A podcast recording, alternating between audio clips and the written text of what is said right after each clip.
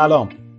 من محمدم و شما دارید به اولین قسمت از پادکست داستان از شمال گوش می‌دید.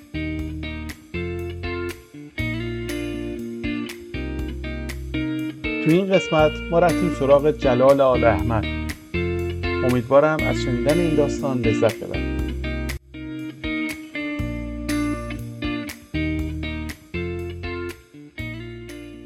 گلدسته و فلک. بعدیش این بود که گلدسته های مسجد بد جوری حوث بالا رفتن را به کله آدم می‌زد.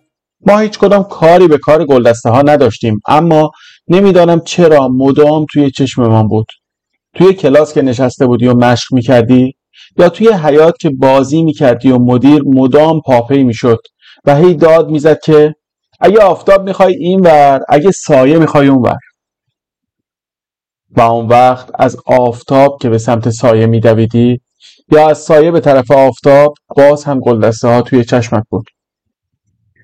یا وقتی عصرهای زمستان می‌خواستی آفتابه را آب کنی و ته حیات جلوی ردیف مستراها در یک خط دراز بپاشی تا برای فردا صبح یخ ببندد و بعد وقتی که صبح می و روی باریکه یخ سر میخوردی و لازم نداشتی پیش پایت را نگاه کنی و کافی بود که پاها را چپ و راست از هم باز کنی و میزان نگهشان بداری و بگذاری روی یخ تا آخر باریکه بکشاندد یا وقتی ضمن سریدن زمین میخوردی و همانجور درازکش داشتی خستگی در می‌کردی تا از نو بلند شوی و دورخیز کنی برای دفعه بعد و در هر حال دیگر که بودی مدام گلدسته های مسجد توی چشمات بود و مدام به کلت می‌زد که ازش با... ازشان بالا بروی.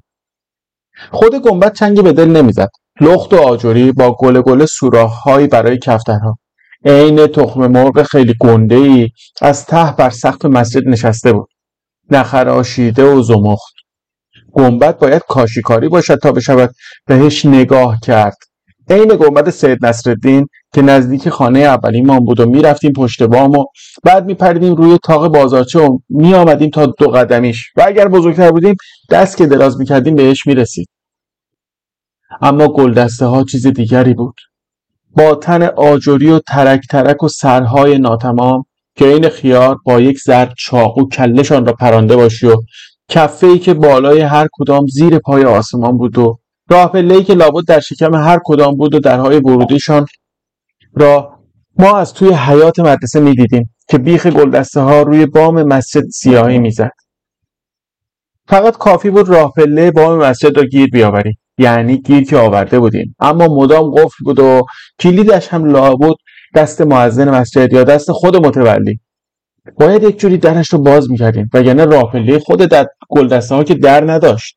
از همین توی حیات مدرسه هم می‌دیدیم بعدی دیگرش این بود که نمی‌شد قضیه را با کسی در میان گذاشت. من فقط به مچول گفته بودم. پسر صدیق تجار که مرا سال پیش به این مدرسه گذاشت. یعنی یک روز صبح آمد خانه ما و در را به رویش باز کردم. گفت بودو برو لباسای تمیزتو بپوش و بیا. فهمیدی؟ حتی نگذاشت سلام کنم. که دویدم رفتم تو و از مادرم پرسیدم که یعنی فلانی چیکارم داره. و مادرم گفت به نظرم می‌خواد بذارتت مدرسه. و آن وقت کت و شلواری را که بابام عید سال پیش خریده بود از صندوق درآورد و تنم کرد و فرستادم اتاق بابا داشتند از خواست شال کسگر حرف می‌زدن بابا مرا که دید گفت برو دست و بشور بچه که من در آمدم. صدیق تجار را میشناختم. حجرهاش توی تیمچه حاج حسن بود و عبای ناینی و برک میفروخت. از مریدهای بابام بود. تا راه بیفتد من یک خورده توی حیات پلکیدم و رفتم سراغ گلدانهای یاس و نارنج که به جان بابام بسته بود. روزی که از باب کشی می‌کردیم یک گاری, د... گاری درسته را داده بودند به گلدانها و بابام حتی اجازه نداد که ما را بغل گلدانها سوار کنند. از بس شورشان را می‌زد. دو تا از گل یاسها را که بابام ندیده بود تا به چینت چیدم و گذاشتم توی جیب پیش سینم که صدیق تجار درآمد و دستم را گرفت و راه افتادیم. مدتی از کوچه پس کوچه ها گذشتیم که تا حالا ازشان رد نشده بودیم و تا رسیدیم به یک در بزرگ و رفتیم تو فهمیدم که مسجد است. و صدیق تجار درآمد که اینجا رو میگن مسجد معیر. از اون درش که بری بیرون درست جلوی مدرسه است. فهمیدی؟ و همینجور هم بود.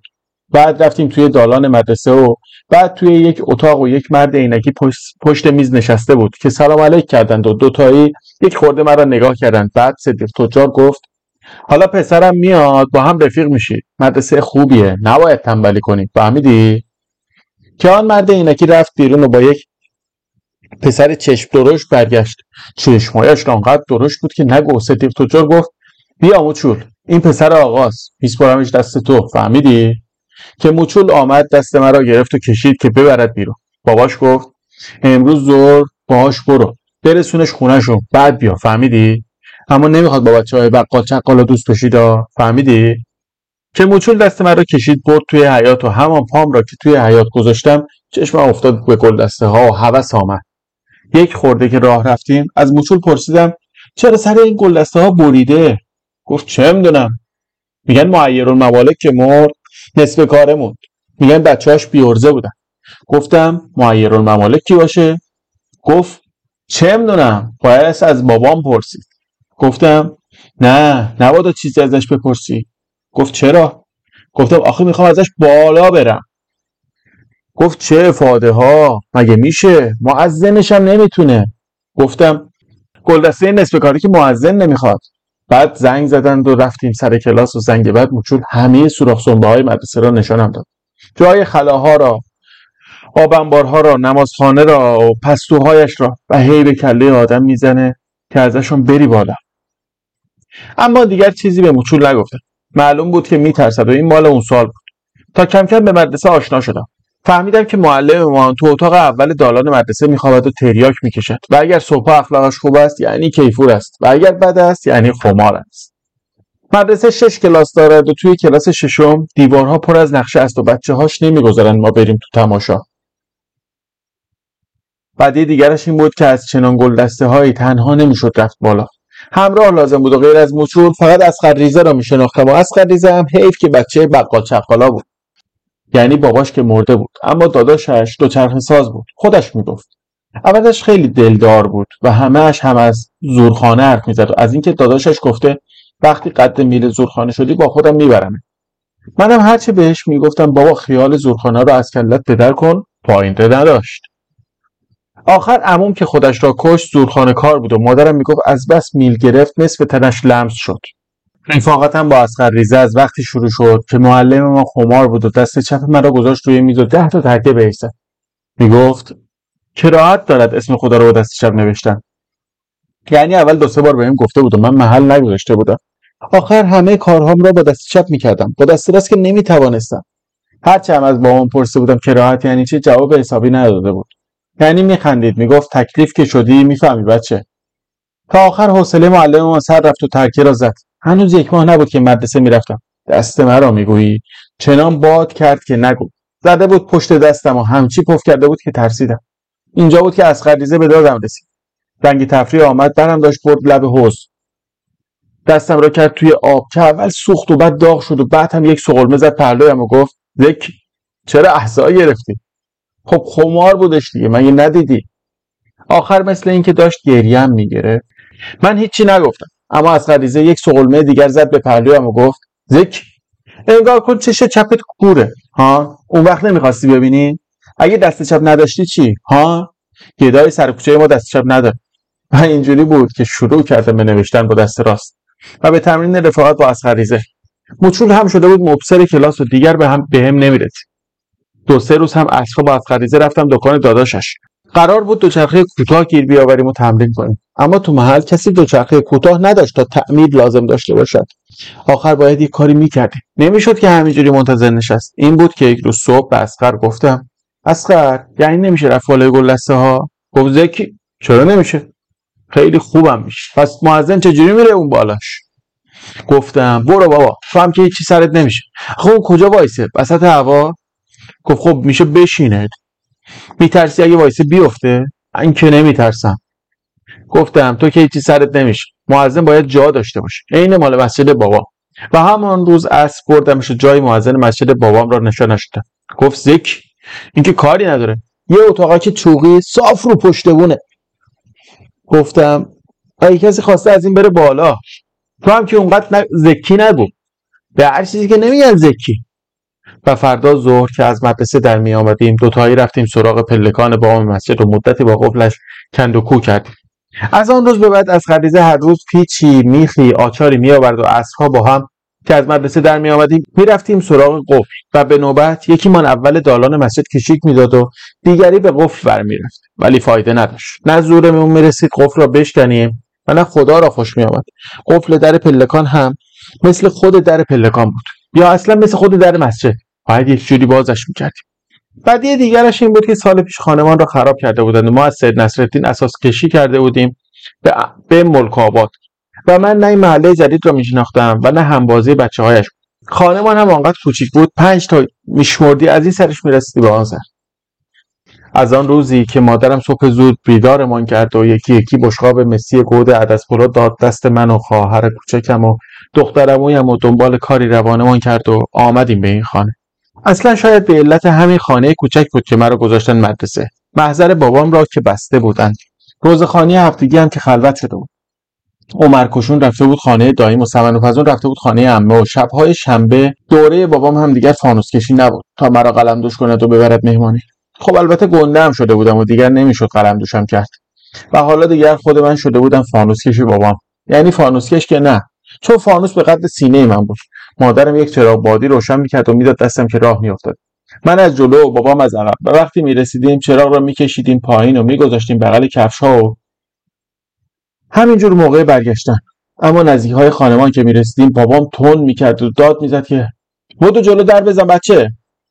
وقتی می‌دونی که نمی‌تونی چراغ را در پایت بگیری اینجوری بود که دفعه چهارم دیگر پایم پیش نمی‌رفت که بشم فانوس کش بابا. آن وقت صبح تا شام توی آن خانه کوچک به سر بردن که نه بیرونی داشت و نه اندرونی نه چفته انگور داشت و نه لانه مرغ و نه زیر زمین و نه حتی از روی بامش می‌شد پرید روی تاق بازارچه و بعدش هم مدام با تو تا دختر ریغونه دنفور بودن که تا دستشان می‌زدی جیغشان در میآمد. اما خوبیش این بود که دیگر اتاق امو را نمی‌دیدی که از آن روز صبح به بعد بابام چفت درش را انداخت و یک قفلم به ایستاد و هیچ کدام ما جایت نداشتیم. شبها از جلوش رد باز اگر خود امو بود حرفی که وقتی کاری داشت و می‌خواست مرا صدا بزنه داد می‌زد جونن نرک شده. یا اصرها برم میداشت می‌برد زیر بازارچه خرید. و یک طرف تنش را روی زمین می‌کشید و به امیم را نمی‌توانست بگوید.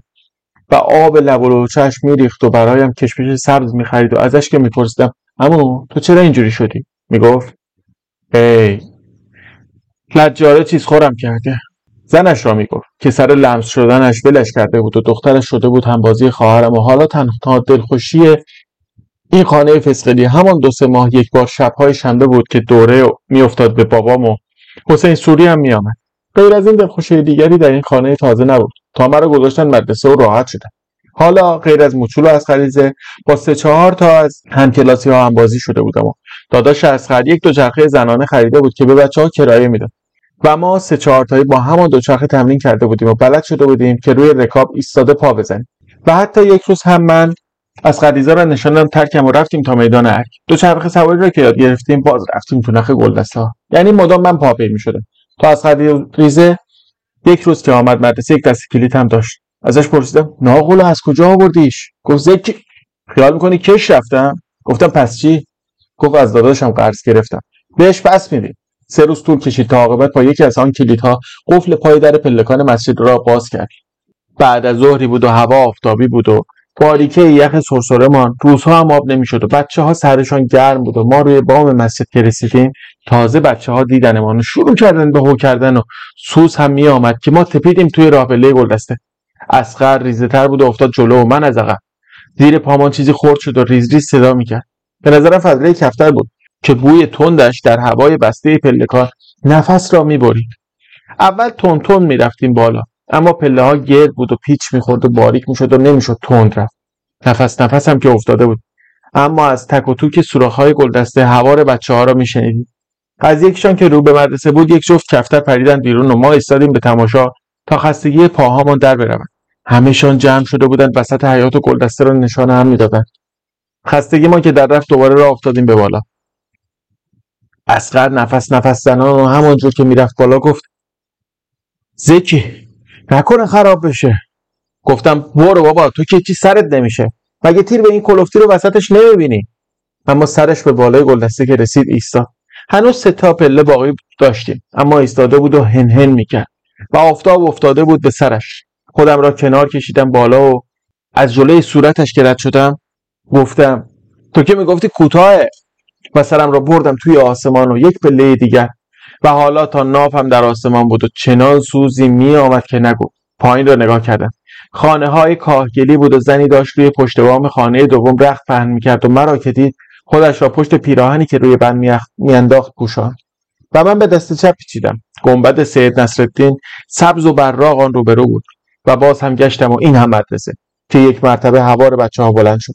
دستاشون به اندازه چوب کبریت دراز شده بود و گل دسته را نشان می‌دادند مدیر هم بود. دو سه تا از معلم ها هم بودند که داشتن با مدیر حرف می‌زدن. سرم را کردم پایین و گفتم اسقر بیا بالا نمی‌دونی چه تماشایی داره.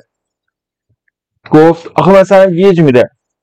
گفتم نه ترس طوری نمیشه. که اسقر یک کله دیگر آمد بالا. به همان اندازه که بچه ها کلهش را از پایین دیدند و از نو هوارشان در آمد و فراش مدرسه دوید به سمت مسجد. اسقر هم دید. گفت زکی. بد شدش. همه دیدنمون. گفتم چه بدی داره؟ کدومشون جرأت می‌کنن اسقر گفت میگم خیلی سرده. بریم پایین. گفتم یه دقیقه صبر کن. این رو ببین. اگه گفتی نوک گنبد چقدر از ما بلندتره؟ گفت میگم سرده. دیگه بریم. گفتم اگه گلدسته ها نصف کار نمونده بود. مگه نه. گفت زکی نگاه کن. مدیر داره برامون خط نشون می‌کشه. گفتم حیف که نمیشه رفت بالاتر. چطور سرش وایسیم؟ و یک پایم را گذاشتم سر کفه گلدسته که بند آجرهاش پر از فضله کفتر بود. که اصغر پای دیگر مرد چسبید و گفت مگه خری؟ باد میندازد مدیر پدرمون رو در میاره.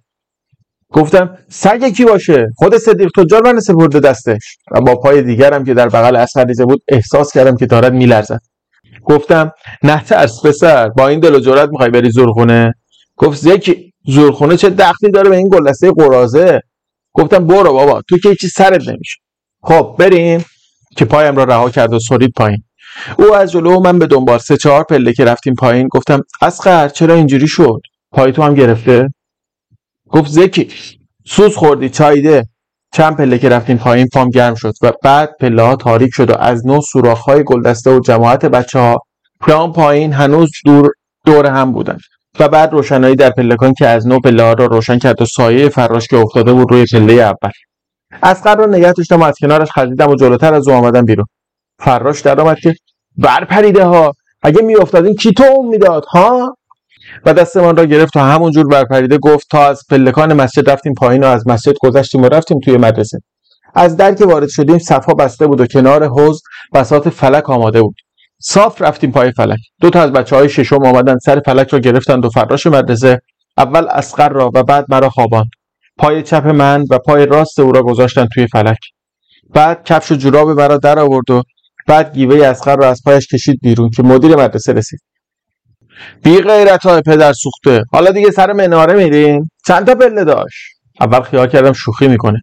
نه من چیزی گفتم نه اسقر که مدیر دوباره داد زد. مگه نشنیدین؟ چند تا پله داشت؟ که یهو به صرافت افتادم و گفتم همش در دوازده تا. و اسقر ریزه گفت نشمردیم آقا به خدا نشمردیم. مدیر گفت که در دوازده تا ها؟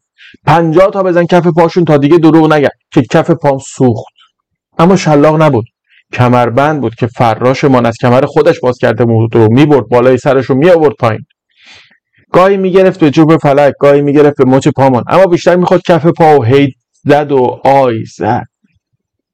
من برای اینکه درد و سوزش را فراموش کنم سرم را گرداندم به سمت گلدسته ها که سربریده و نیمه کار در آسمان محل رها شده بودند.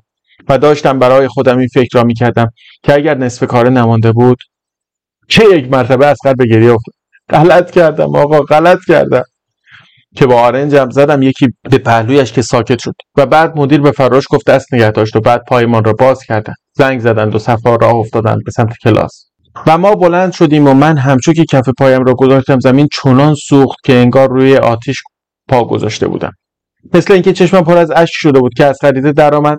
زکی گریه نداره. داداشم اونقدر فلکم کرده. و من جورابم را برداشتم پا کنم که از قد دستم را گرفت و گفت زکی اینجوری نمیشه که پدر پات در میاد پاس بکنیش تو آب سرد. و خودش خیز خیز را افتاد رفت سمت حوز که یک تیر دراز گیر کرده بود وسطش و یخ کلفت رویش و اطراف حوز گله به گله جای ته آفتابه سوراخ شده بود و دست به آب می‌رسید. اسخر نشست لب پاشوره و پایش را یکهو کرد توی آب. دیدم که چشمهایش را بست و دندانهایش را به هم زور داد و گفت آدر سگ و بعد مرا صدا کرد که رفتم و پام را بی هوا تپاندم توی آب چنان دردی آمد که انگار گذاشته بودمش لای گیره آهن دکان داداشش که بی اختیار از زبانم در رفت. مادر سگ! و آن وقت بود که گریم درآمد یک خورده برای خودم گریه کردم و بعد دلا شدم و آب زدم به صورتم.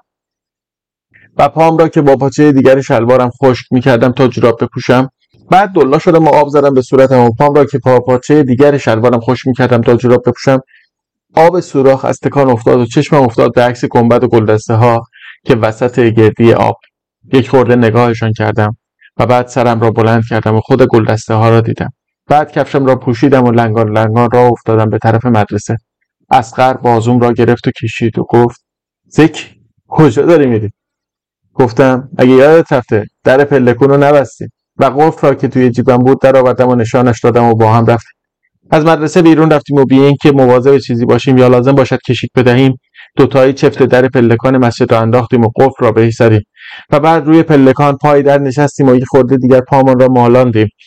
تا به دکان داداش از خریزه برسیم. درد و سوزش پا ساکت شده بود و غروب وقت داشتیم که توی ارگ دوچرخه سواری کنیم.